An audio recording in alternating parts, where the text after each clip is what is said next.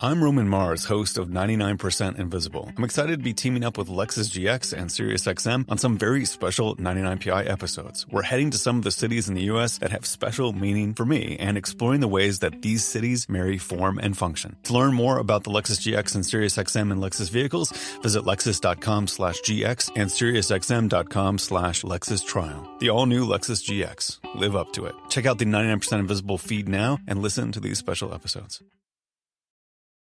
With the Wells Fargo Active Cash Credit Card, you can earn unlimited 2% cash rewards on purchases you want and purchases you need. That means you earn on what you want, like trying out that new workout class, and 2% cash rewards on what you need, like a foam roller for your sore muscles. That's the beauty of the Active Cash Credit Card. It's ready when you are, with unlimited 2% cash rewards. The Wells Fargo Active Cash Credit Card. That's real life ready. Terms apply. Learn more at wellsfargo.com/activecash. This episode is brought to you by Progressive. Most of you aren't just listening right now, you're multitasking. But what if you could also be saving money by switching to Progressive? Drivers who save by switching save nearly $750 on average, and auto customers qualify for an average of 7 discounts. So multitask right now. Get your quote now at Progressive.com. Progressive Casualty Insurance Company and Affiliates national average 12-month savings of $744 by new customers surveyed who saved with Progressive between June 2022 and May 2023. Potential savings will vary. Discounts not available in all states and situations. I didn't even know it was 4th down. I feel like a bad player for that, but you know what? At the same time, I'm damn happy to be standing up here with you guys celebrating this. Come on.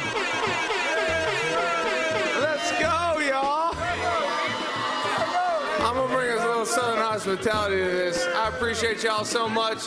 You guys have been unbelievable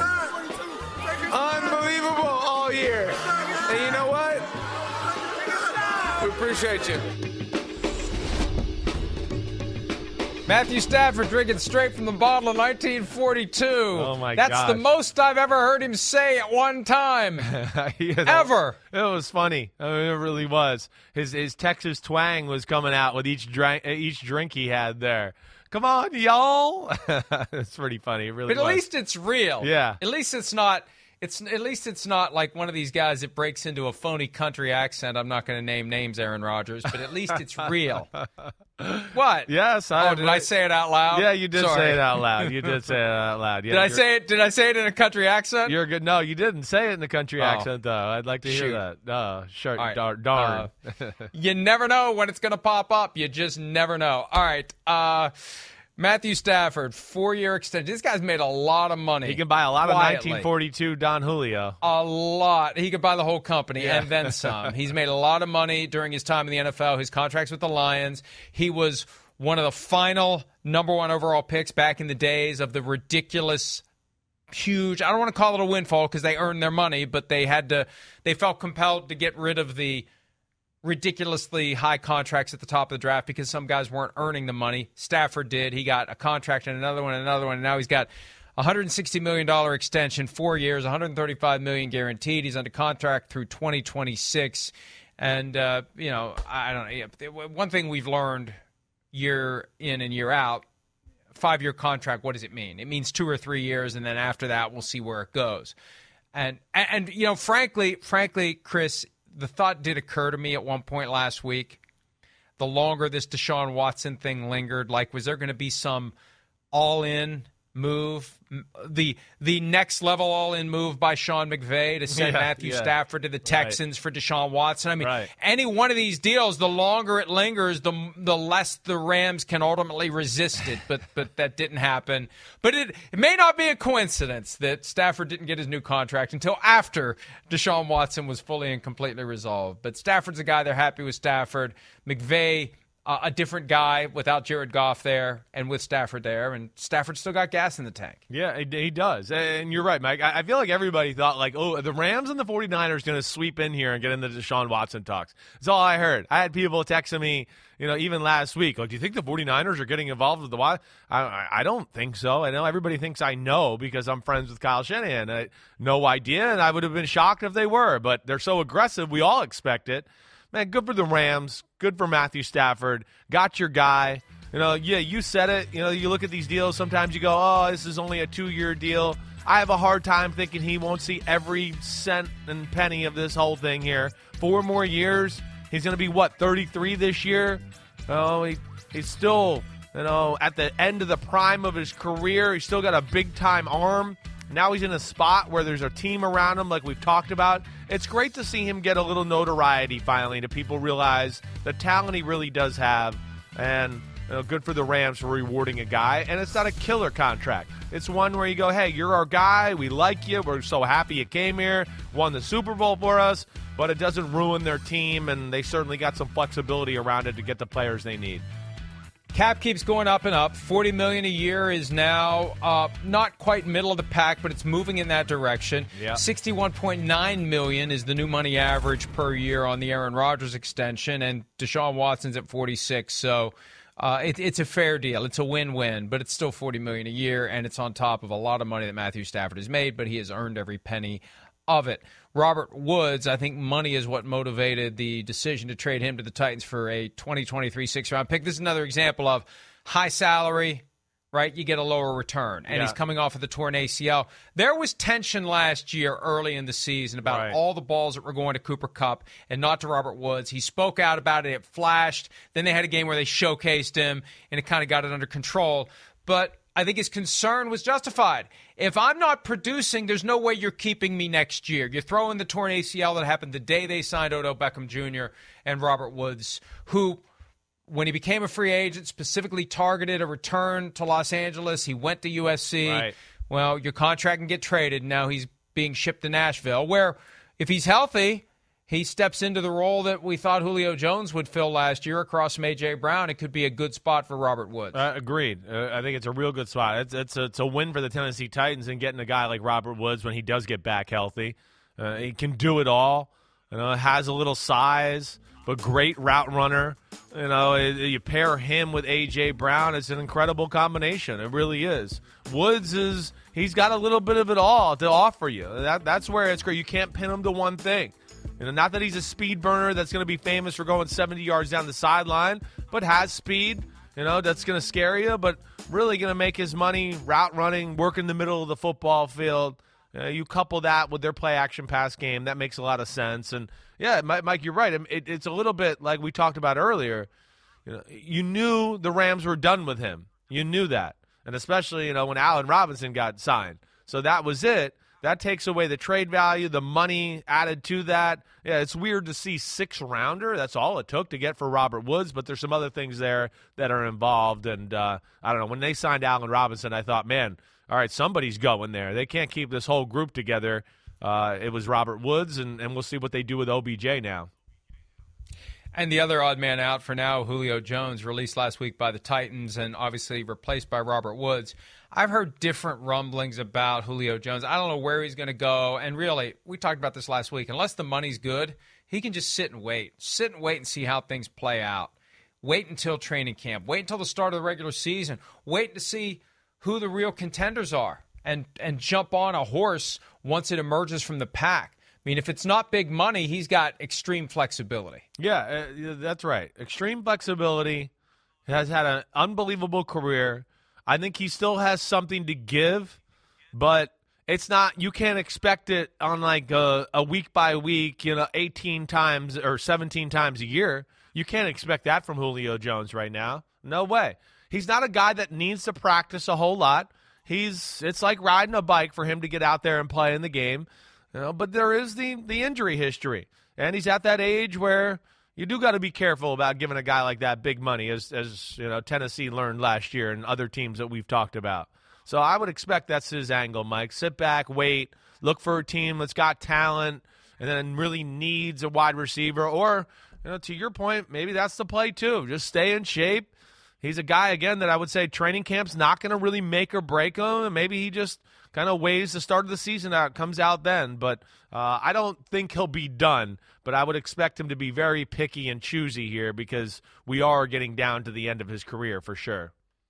And the reality is a week into free agency, we're getting down to the end of the bottom of the big spending. Yeah. There isn't a lot of big money left, and that's just the way it works. And you'll see a lot of the teams that didn't do much last week start to activate. because they understand if you restrain yourself early, you have more money to spend later, and you just go out and you buy up bargains. You get guys who can come in and help you, and you don't have to spend a bunch of money to do it. You can get 3 or 4 guys for what one would have cost you if you had jumped in early into free agency. So that's where it's moving now. But again, for a guy like Julio Jones, it's not worth it to sign up now. It's not worth it to be under contract now. It's not worth it to be expected to do all the things in the offseason. You can just wait. Just wait. Stay in shape and wait, and someone will want you later. Especially if there's an injury, and then you've got even more leverage. No question. There's some serious injury that we know they happen. We know it happens every year. You know, we spend all this time talking about, oh, these teams are all going to be great, and then, oh, wait, guys get injured, and that changes everything. He's going to be available. Yeah, no. I mean, well, wait. Chris Godwin's not ready to go, guys.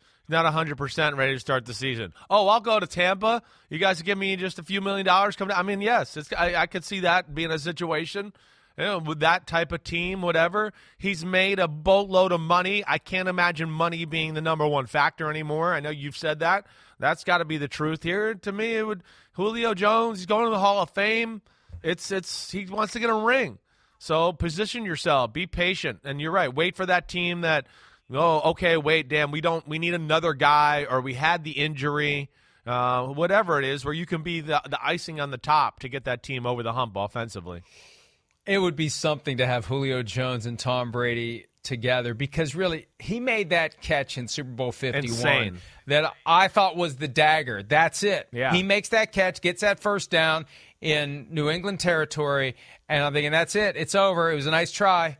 At least you tried, Patriots, to dig out of that hole. But once he made that catch, I thought they just won the Super Bowl. So the idea of Brady and Jones in that division against the Falcons twice, trying to navigate the NFC, and I said this last week, and as the AFC gets more and more overloaded, whoever wins the NFC is going to be potentially in a much better position to win the Super Bowl, because whoever wins the AFC is going to have the crap kicked out of them before they even get there. Yeah, that's a real thing. I've thought about that a few times here, where you could be in the AFC playoffs and go through the gauntlet and get to the Super Bowl and be like, oh, man.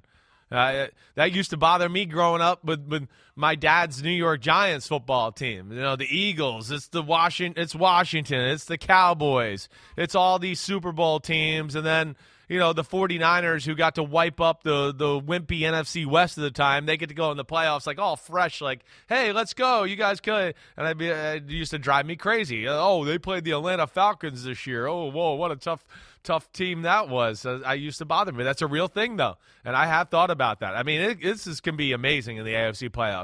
We could almost book it to where the AFC is almost assured of having a great team in the Super Bowl, and we're going to have great quarterback matchups every week in every playoff game in the AFC right now. It's amazing.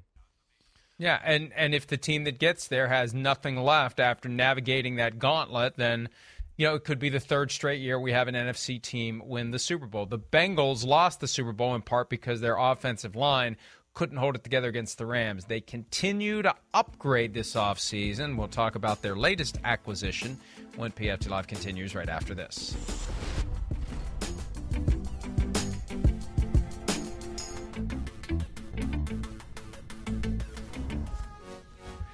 The Cincinnati Bengals have added their third new offensive lineman, La'el Collins, a longtime member of the Cowboys, cut last week.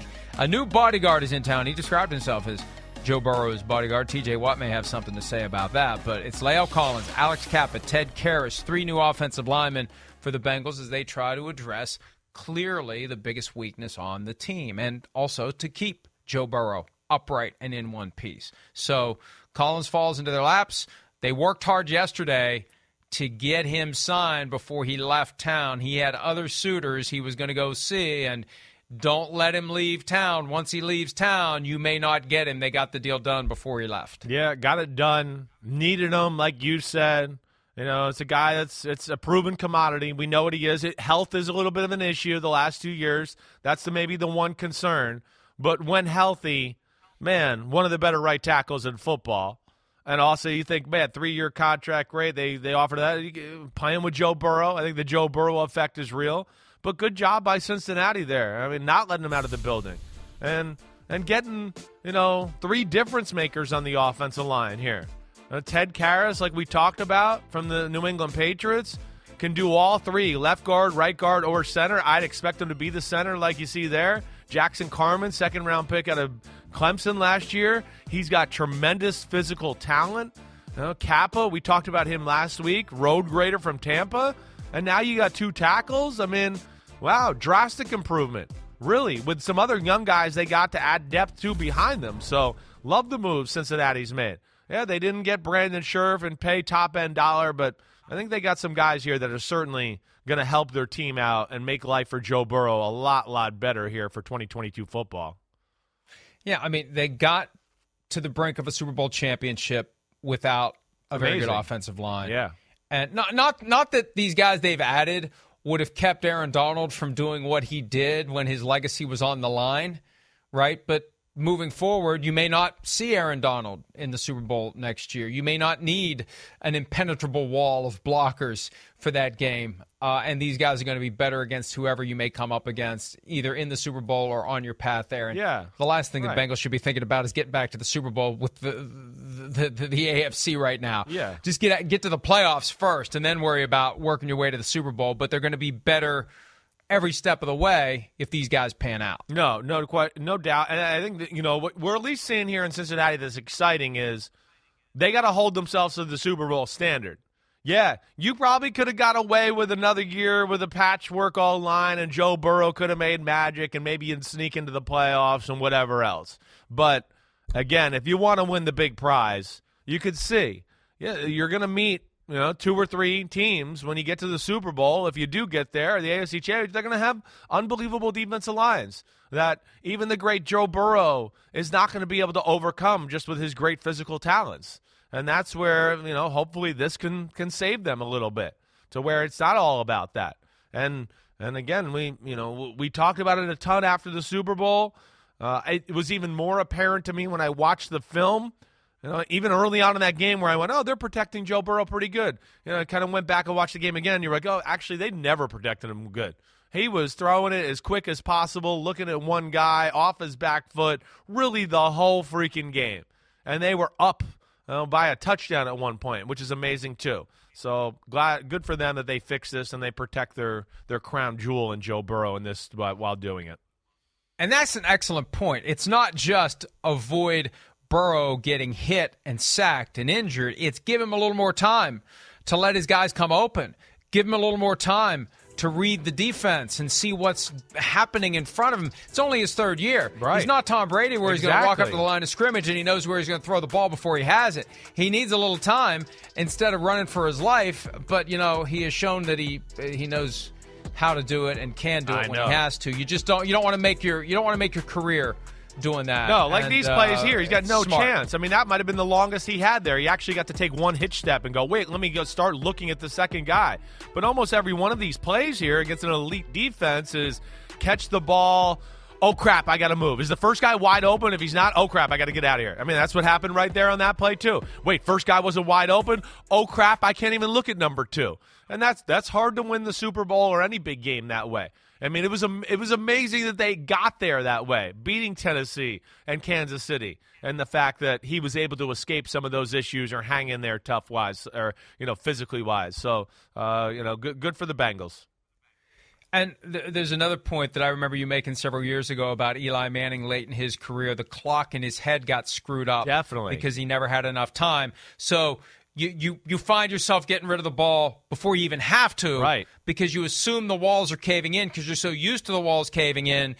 You don't understand, oh, you know what, I actually have time on this play. Yeah. You're constantly getting rid of it. You don't want to develop those habits either. That's another reason to make sure there's better protection for Joe Burrow. 100%. We're seeing Daniel Jones. He dealt with that in New York this year. Yeah, Eli Manning, there was a lot of people on him at the time, like Odell Beckham Jr. is deep. And I want to go, well, yeah, he was deep. I'd have liked him throwing that too, but he got crushed the four times he dropped back before that. So, yeah, he's not going to wait for the guy to go to open 50 yards down the field. That's part of the reality when you play quarterback. It does affect your time clock and your head and what your expectation is as far as how much you have there to go through reads and stuff. And Burrow was not afforded that luxury down the stretch in the playoffs. JuJu Smith-Schuster, not a receiver who ever gets open 50 yards down the field. Remember the failed experiment with him as the number one guy in Pittsburgh? And then everyone realized he's not fast enough to be a number one. He's a great number two. Mm-hmm. He's a great possession receiver. And last year, the Chiefs tried to pry him away from Pittsburgh. Big Red, Andy Reid, personally got involved, but it didn't work. JuJu Smith-Schuster this year decides to go to Kansas City. Here he is explaining why he made the moves to the Chiefs 1 year after they made their move to try to get him. I just saw that this opportunity, fit more for me in the sense of, coming here and playing for Andy and obviously the OC, Joe, and everyone else, seeing the opportunity that, I can take this, where I can prove my skills and see what I can do. Hindsight is 20/20, but do you wish you'd taken the Chiefs offer last year, looking back on it now and knowing what you know now? Yeah, I have no regrets on my decision last year.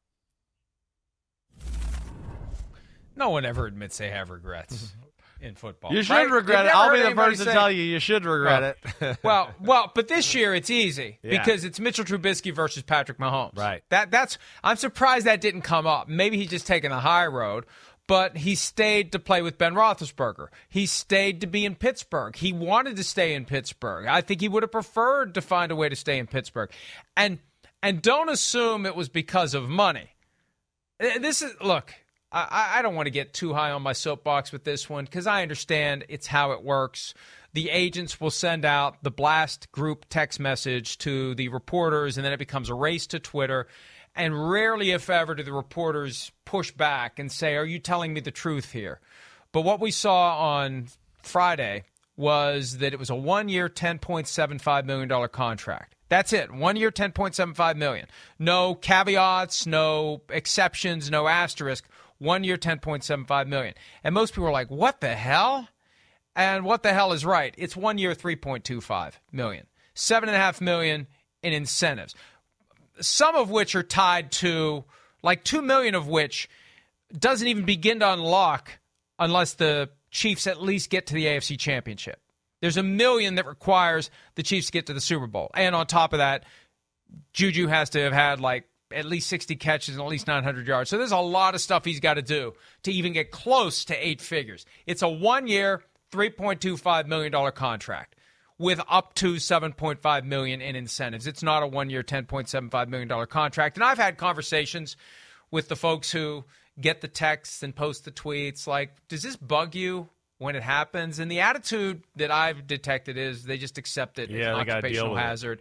You're going to get lied to sometimes. It's better to do that than stop everything and vet everything because somebody else is going to post the information while you're in the process of trying to verify it. Yeah. So just go with the lie because everybody else is going with the lie too. Yeah, it's a tough spot those guys are in with that situation because they do get the truth sometimes too, so they're right. But, yeah, this was one where it was nowhere near the truth, that's for sure. But still love the move. But isn't that one if you aren't just an information robot like some of them are, if you have actual analytical skills, if you have a crap filter. First day of law school, one of the professors said the most important thing I can give you is a crap filter because you're going to deal with a lot of crap in your life and you need to be able to filter it out. Shouldn't someone have said, it's probably not 1 year, 10.75? Just like Von Miller, 6 years, 120. It's not 6 years, 120.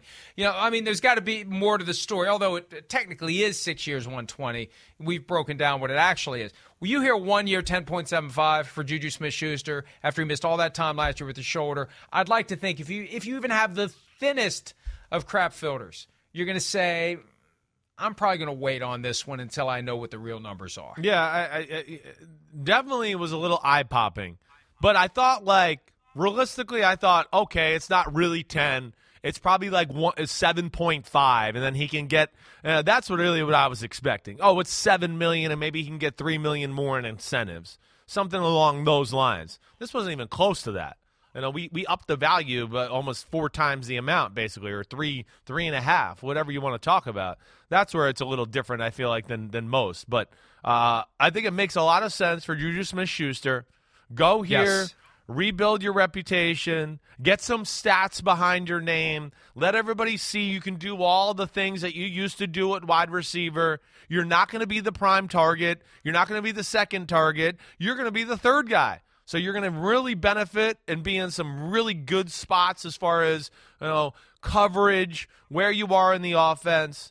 They got McCole Hardman. They got Tyreek Hill. They got guys on the outside scare you deep. Now you let JuJu and Kelsey kind of work the middle of the field. And JuJu, as big as he is and as strong as he is, he can do, you know, that type of stuff. He can really work the middle of the field, the outs and then come back in, the ins and then come back out, like we see Travis Kelsey do so much. Fake that, go across the field. That's where I think it's going to be. It's going to be great for Mahomes. Makes sense for their offense. He's a pretty good run blocker. It seems like he's a really good locker room guy.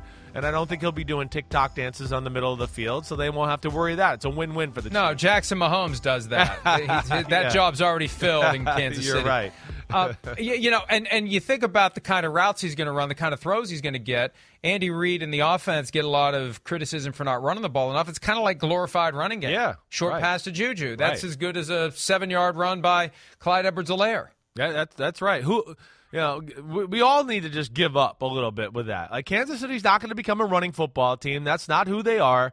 They're just going to run the ball enough just to keep you honest that way. Yeah, they're going to use the passing game, to your point, Mike, as an extension of the run game. The screens, some of the RPOs. They got some cheap ways to get easy completions over the middle, and that's the way they're going to play. But they're going to overwhelm you. They're going to protect their guy, Mahomes. He's going to have time. They got some creative plays and a system that's different than the rest of the NFL, and they're just going to go down swinging like that. Kansas City knows who they are, and they are the Kansas City Patrick Mahomes, and they're going to go down with throwing flames and lasers all over the field with him, and I respect them for that. Well, on Friday morning when we did the program, the Saints and the Falcons were the two teams in a tug-of-war for Deshaun Watson. So the Browns came in and stole the rope away from both of them. What's next at quarterback for the two teams that were supposedly the finalists for Deshaun Watson? We'll discuss that when PFT Live continues right after. Around any corner, within every battle, and with the dawn of each new day, the threat of the unexpected, the unpredictable, and the unrelenting lies in wait. But Marines will always be there. They are the constant in the chaos. No matter the battlefield, Marines adapt to win, defeating every shifting threat, protecting our nation's future. The few, the proud, the Marines.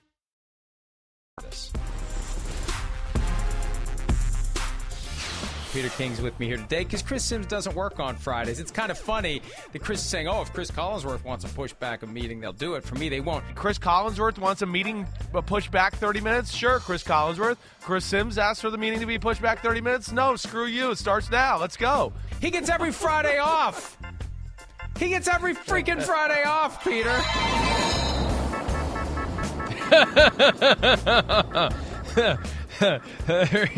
There he is in his hammock. Where's his doobie? He's got his always talking pina crap colada. I leave and always talk crap. What a jerk you are. Well, wait a minute. I would never say anything behind your back that I wouldn't say to your face. Also, anything I say on the air is kind of to your face. I understand it's that. Yes, not behind your back. Thank you. No. Yes. And to clarify, Chris Collinsworth doesn't have a day of work from now to the first game of the year. Just so you know. So okay, all right. Thank you. I know he. I saw a picture of him golfing. Well, I hate the off season. And I was disappointed. Like, no joke. That was a Friday last week where I was like, "Are you serious?" Did the Davante Adams, Green Bay, Aaron Rodgers, juicy story really happen on the day I'm not going to be able to go in and talk about it? I really was. I was disappointed about it. I mean, that was an amazing development that caught me by surprise. And I just, Mike, I'm still one of those out there that just go, did Rodgers, like the rest of us, just take it for granted thinking, I'm going to re-sign in Green Bay, and that means Davante Adams will come back? Well, not so fast, my friend. Holy crap. There's a narrative that, and I know we need to move on, but let me just say this. There's a narrative that the Packers offered Davante Adams as much or more than the Raiders offered, and apparently that's true, but the reality is the Raiders used a structure that the Packers would not have used. And they could have offered him that money at any point during the season. Right. You know, and if I'm Davante Adams, there's a point where I say, you know, I don't want you to offer me this money with a gun to your head. You could have done it. I want you to do it. Before. Right. I want you to want to do it. I don't want you to begrudgingly offer me something because somebody else is willing to offer me what I should have gotten all along. I don't want you to play. I don't want to play that game with you. So I'm out of here. That's the risk you take when you drag your feet. When you think, we'll work it out. Yeah, well, if somebody else offers it, we'll match it. Or let's see what someone else does. But nope. And he's gone. And the Raiders, they're paying him a lot, and they're giving up a first and second round pick to get him. We broke down the contract, though. It's not $28.25 million per year. It's more like $22 million a year. And it's a 3-year deal, and as a practical matter. But still, it's a win for the Raiders. It's a win for Adams, and it's a loss for Rodgers and the Packers. Ooh, man. They better hope they do some good scouting on the incoming draft class of receivers, and they get the right guys when it's time to make their pick. Man, I don't know if you can replace that. Not in year one. I'd be hard pressed to think anybody can come in and get on the same page with Aaron Rodgers and that offense and the checks and all that and be anything close to what they had with Davante Adams. Still no MVS there yet, right? They haven't resigned him. I mean, first off, it does. It seems like the Packers were arrogant. It was. I'm mad that we didn't see this coming, Mike. I really am. And the fact that Davante Adams lives in Vegas in the offseason.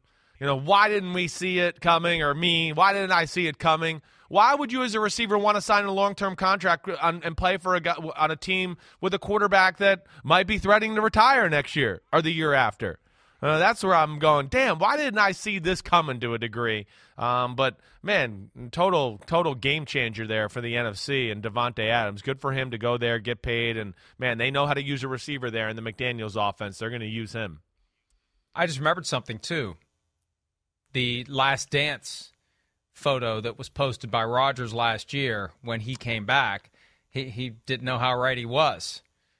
But he was supposed to be gone too. If they were, it wasn't one or the other. And if it was one or the other, it was going to be Rodgers, not Adams. Yeah. So I know it was shocking. If I'm Rodgers, I'm pissed because you guys could have done this during the season and you could have ensured that he was going to be here for the duration of my career. Now I got to break in somebody new. I got to trust somebody new. It's making it harder for me. He said he didn't want to be part of a rebuilding effort. Yeah. Well, the receiving corps is in shambles now. Randall Cobb is the best guy they have under contract. They have restricted free agency tender on Allen Lazard, and they'll probably bring back Marquez Valdes-Scantling, but still, they don't have Davante Adams. And unless there's a Randy Moss lurking in this draft class, it's not like they're going to bring in a guy who is right away going to be anywhere close to what Adams was. All right. One thing I didn't love about it, Mike, and I know I texted you too, though, again, I always try to be fair to all angles. And Aaron Rodgers, we know, is a pain in the butt, no doubt about it.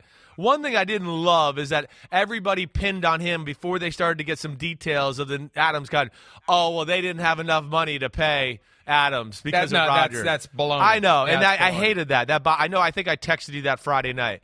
Again, I'm not sticking up for Aaron Rodgers and the way he's handled himself and all that, but at the same time, it doesn't mean we all just get to pile on him. Just for there was this group of people saw, they couldn't pay him because Rodgers took all the money. Oh no, you're actually totally freaking wrong. And where was your tweet or your comment on TV to go? You know what, that thing I said earlier that I blamed, I was wrong. I just don't like that. I don't understand how people do that sometimes.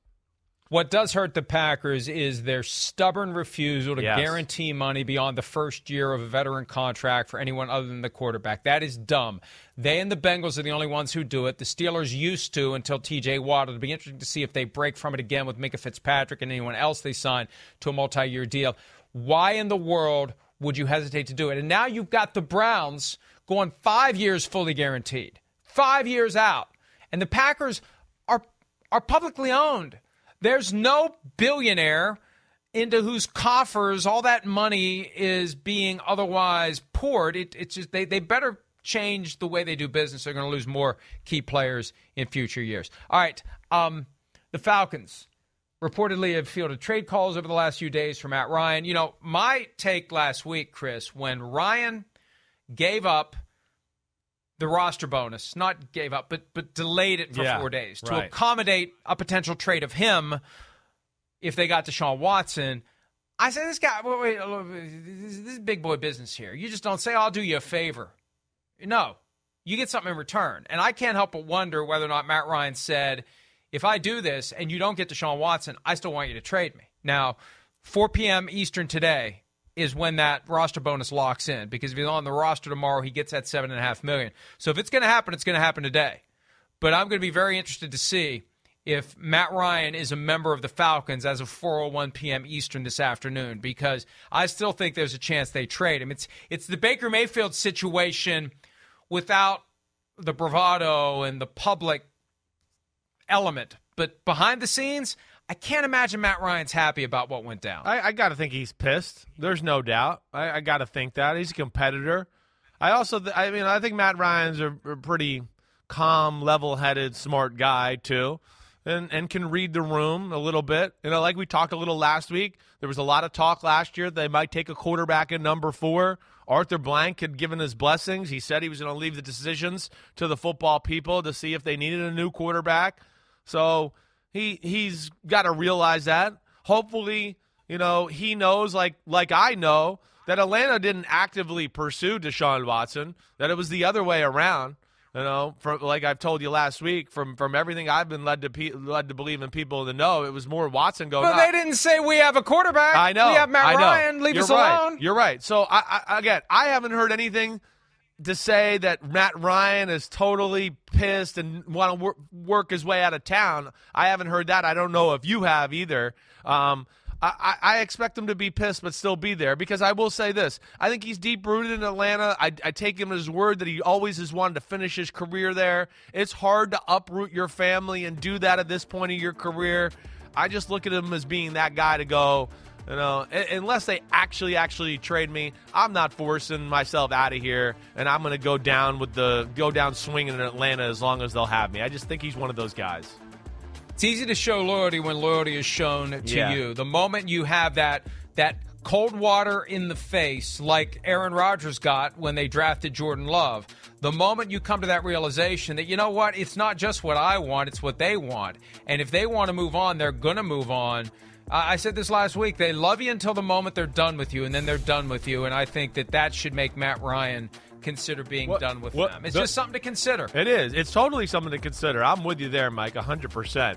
I guess the next piece in the puzzle would just be, though, all right, so where is he going to go, right? I mean, I don't think they're going to trade him to one of those teams in the NFC South, the Panthers or the Saints. Indy would make the most sense, right? I mean, that's the team you look at. To me, it's the only team I look at to think that he would actually even go there and entertain the idea. Anybody else out there right now, I think he's going to go, I'll take my chances in Atlanta. Indy's the only team that makes sense there. And then you look at Indy and go, wait, I mean, yeah, you want the player, but what are you going to trade for him? You still got, you've traded away assets for Carson Wentz. There's money there that was given to Wentz. You're going to have Matt Ryan. Okay, what's it going to take to get him there? He's got 2 years left on his deal. Well, that means he might want a third and fourth and fifth if things go well. So those are the things they'd have to figure out there. I guess what I'm saying is you made me bet money. I'm going to bet he stays in Atlanta. If I was Matt Ryan, I would have said on Thursday, I'm not extending anything. You have to deal with me. You either close the books on Deshaun Watson now, you trade me to someone now, or you cut me. But I'm not doing you a favor. I would, because it's a business. It's fundamentally a business. I'm not doing anybody any favors when you're talking about them trying to throw me out the door.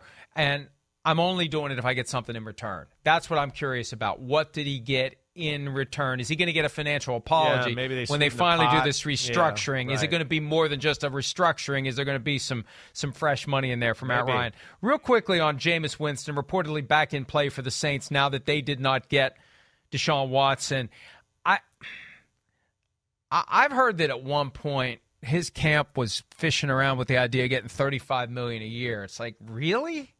But, sometimes you get some delusional ideas about what a guy's worth. But $35 million a year, there's no way the Saints are going to pay him that, especially when he's coming off of the torn ACL. You're going to have to wait and prove yourself healthy. You have to go play this year and prove yourself healthy before you can start thinking about a $30 million or more per year contract. Yeah, that's delusional, honestly. I don't know any way to phrase that. They're just delusional. The guy that one team got rid of and wanted nothing to do. and he goes somewhere, doesn't play for a year, and then comes back and plays and is the starting quarterback and does nothing special. We all just went, hey, the best thing we all did is went, hey, look, he's not a turnover machine. But we weren't going, we were also going, hey, where's all those plays he used to make with the Tampa Bay Buccaneers? So to think that is insanity in the membranity.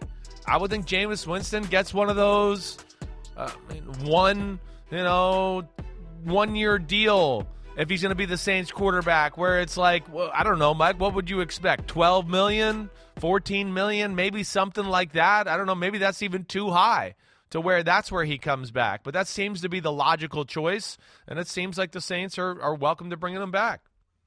I'd want to tie a lot of money to playing time. I mean, we don't know he's healthy yet. That's the thing. Yes, right. They got Taysom Hill there. And there's some veteran quarterbacks out there, but there aren't a whole lot to choose from. But at least he knows the system. They're comfortable with him. They were seemingly happy with him. He didn't run the underneath stuff the way Drew Brees did. I think we all gained a newfound appreciation for the way Brees was able to run that offense. But the deep ball was something that Winston brought to the arsenal, and assuming he's healthy, he'll bring that back. Let's go ahead and take a break. When we return, David Ojabo, one of the top draft prospects, suffered an injury at his pro day workout, and there's some criticism of the reaction or lack thereof to the injury when Ojabo went down. We'll discuss that when PFT Live continues right after this.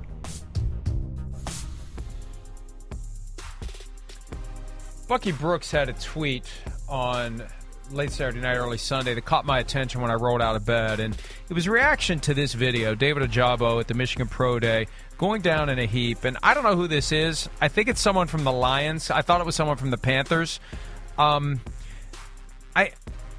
It's a horrible look. It is just a horrible look. Yeah, there's not a lot of compassion there. I know.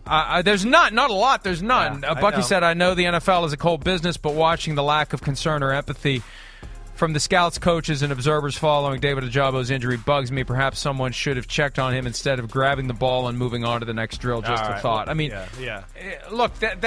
But you know what? First of all, if that guy had known a camera was on him, he probably would have at least feigned some sort of interest. It just shows you what it is. These guys are parts of a machine. When one part breaks, you go get another part. Next man up means last man out. Scrape him off the field. Move on. And they will feign or actually genuinely have care for guys who are on their team. This is a man without a country right now. There is no team to respond to him. I don't know where the medical staff is. I don't know how Michigan or any other school staffs these pro day workouts. It's probably pretty rare that somebody actually gets injured, It can happen, and it has happened. You can get torn ACLs. You can get ruptured Achilles tendons. The point is, it gives us a glimpse of the lack of humanity that is baked into the system. Teams cut guys all the time. They look at these prospects because they're looking for the next pieces they can add to their machine. And if one of those pieces breaks before they actually purchase it for placement in their machine, they're relieved. Better that it happens before we actually buy the part. I mean, it's just it's a reminder of the cold, objective, dispassionate nature of the football business. That's all it is. It's not a disease. It's a symptom of the reality of what the NFL is. That's right. It's a brutal business. It's as brutal a business as there is in this country. It is. As far as like stuff like that, how cutthroat it is, loyalty, anything like that. Yes, sorry. That does not happen in the NFL. It's really rare. I mean, look, we just talked about Matt Ryan and the Atlanta Falcons. I mean, hey, the greatest quarterback in franchise history, done all these great things. What? Another quarterback wants to come here? Hey, we might get you the hell out of here. So what, all those great things you did in the community? It is as part of it. And the NFL practices, I mean, guys who get hurt in practice, again, you're going to have to put me in the cold-hearted guy too.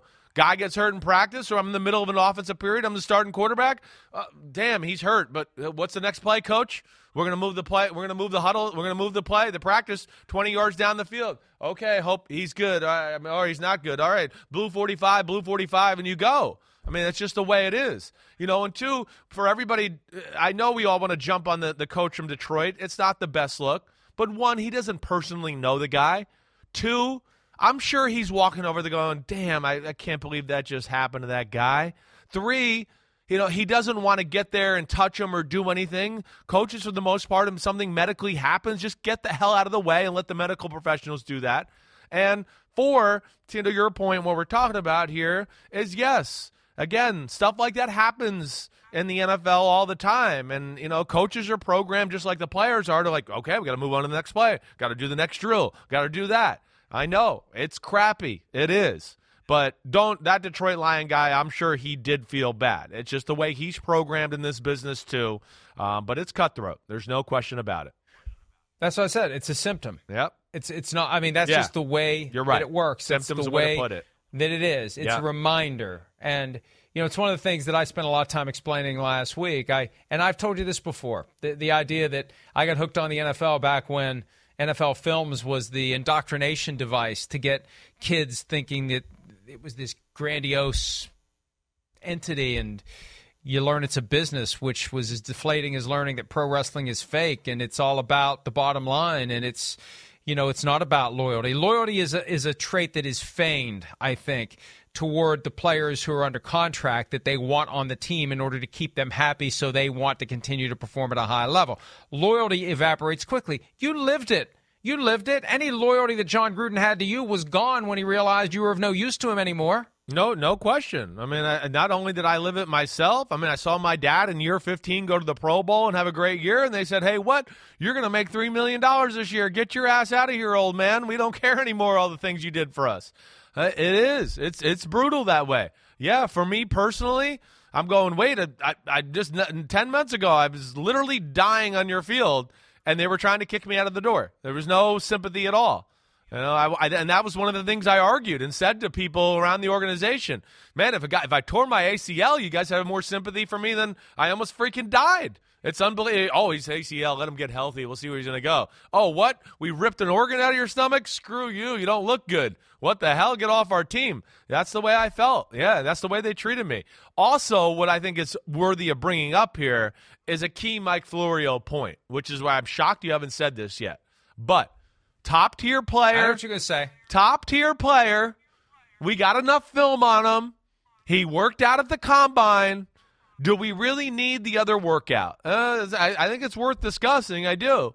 You know, and again, I need to look up to see if he did the drills at the combine. I know he did, like, some of the actual, you know, 40 and the shuttle and the broad jump and all that. I don't know if he did the drills. I should look that up first before saying this. But either way, that's that's a roll of the dice, and that's where it's a little scary, and I know you talk about that all the time. There's a point where you say, I'm done. I'm done doing anything. Yeah. Go look at my film and draft me. And if you don't want to draft me, one of your competitors will, and you're going to have to deal with me. So all of this stuff needs to be revolutionized and overhauled, and good luck with that fight. I'd rather take my chances against a windmill than try to take on that institutional reality of the pre-draft process. Let's take a break. We got some news coming out of New England. We'll wrap up PFT Live right after this.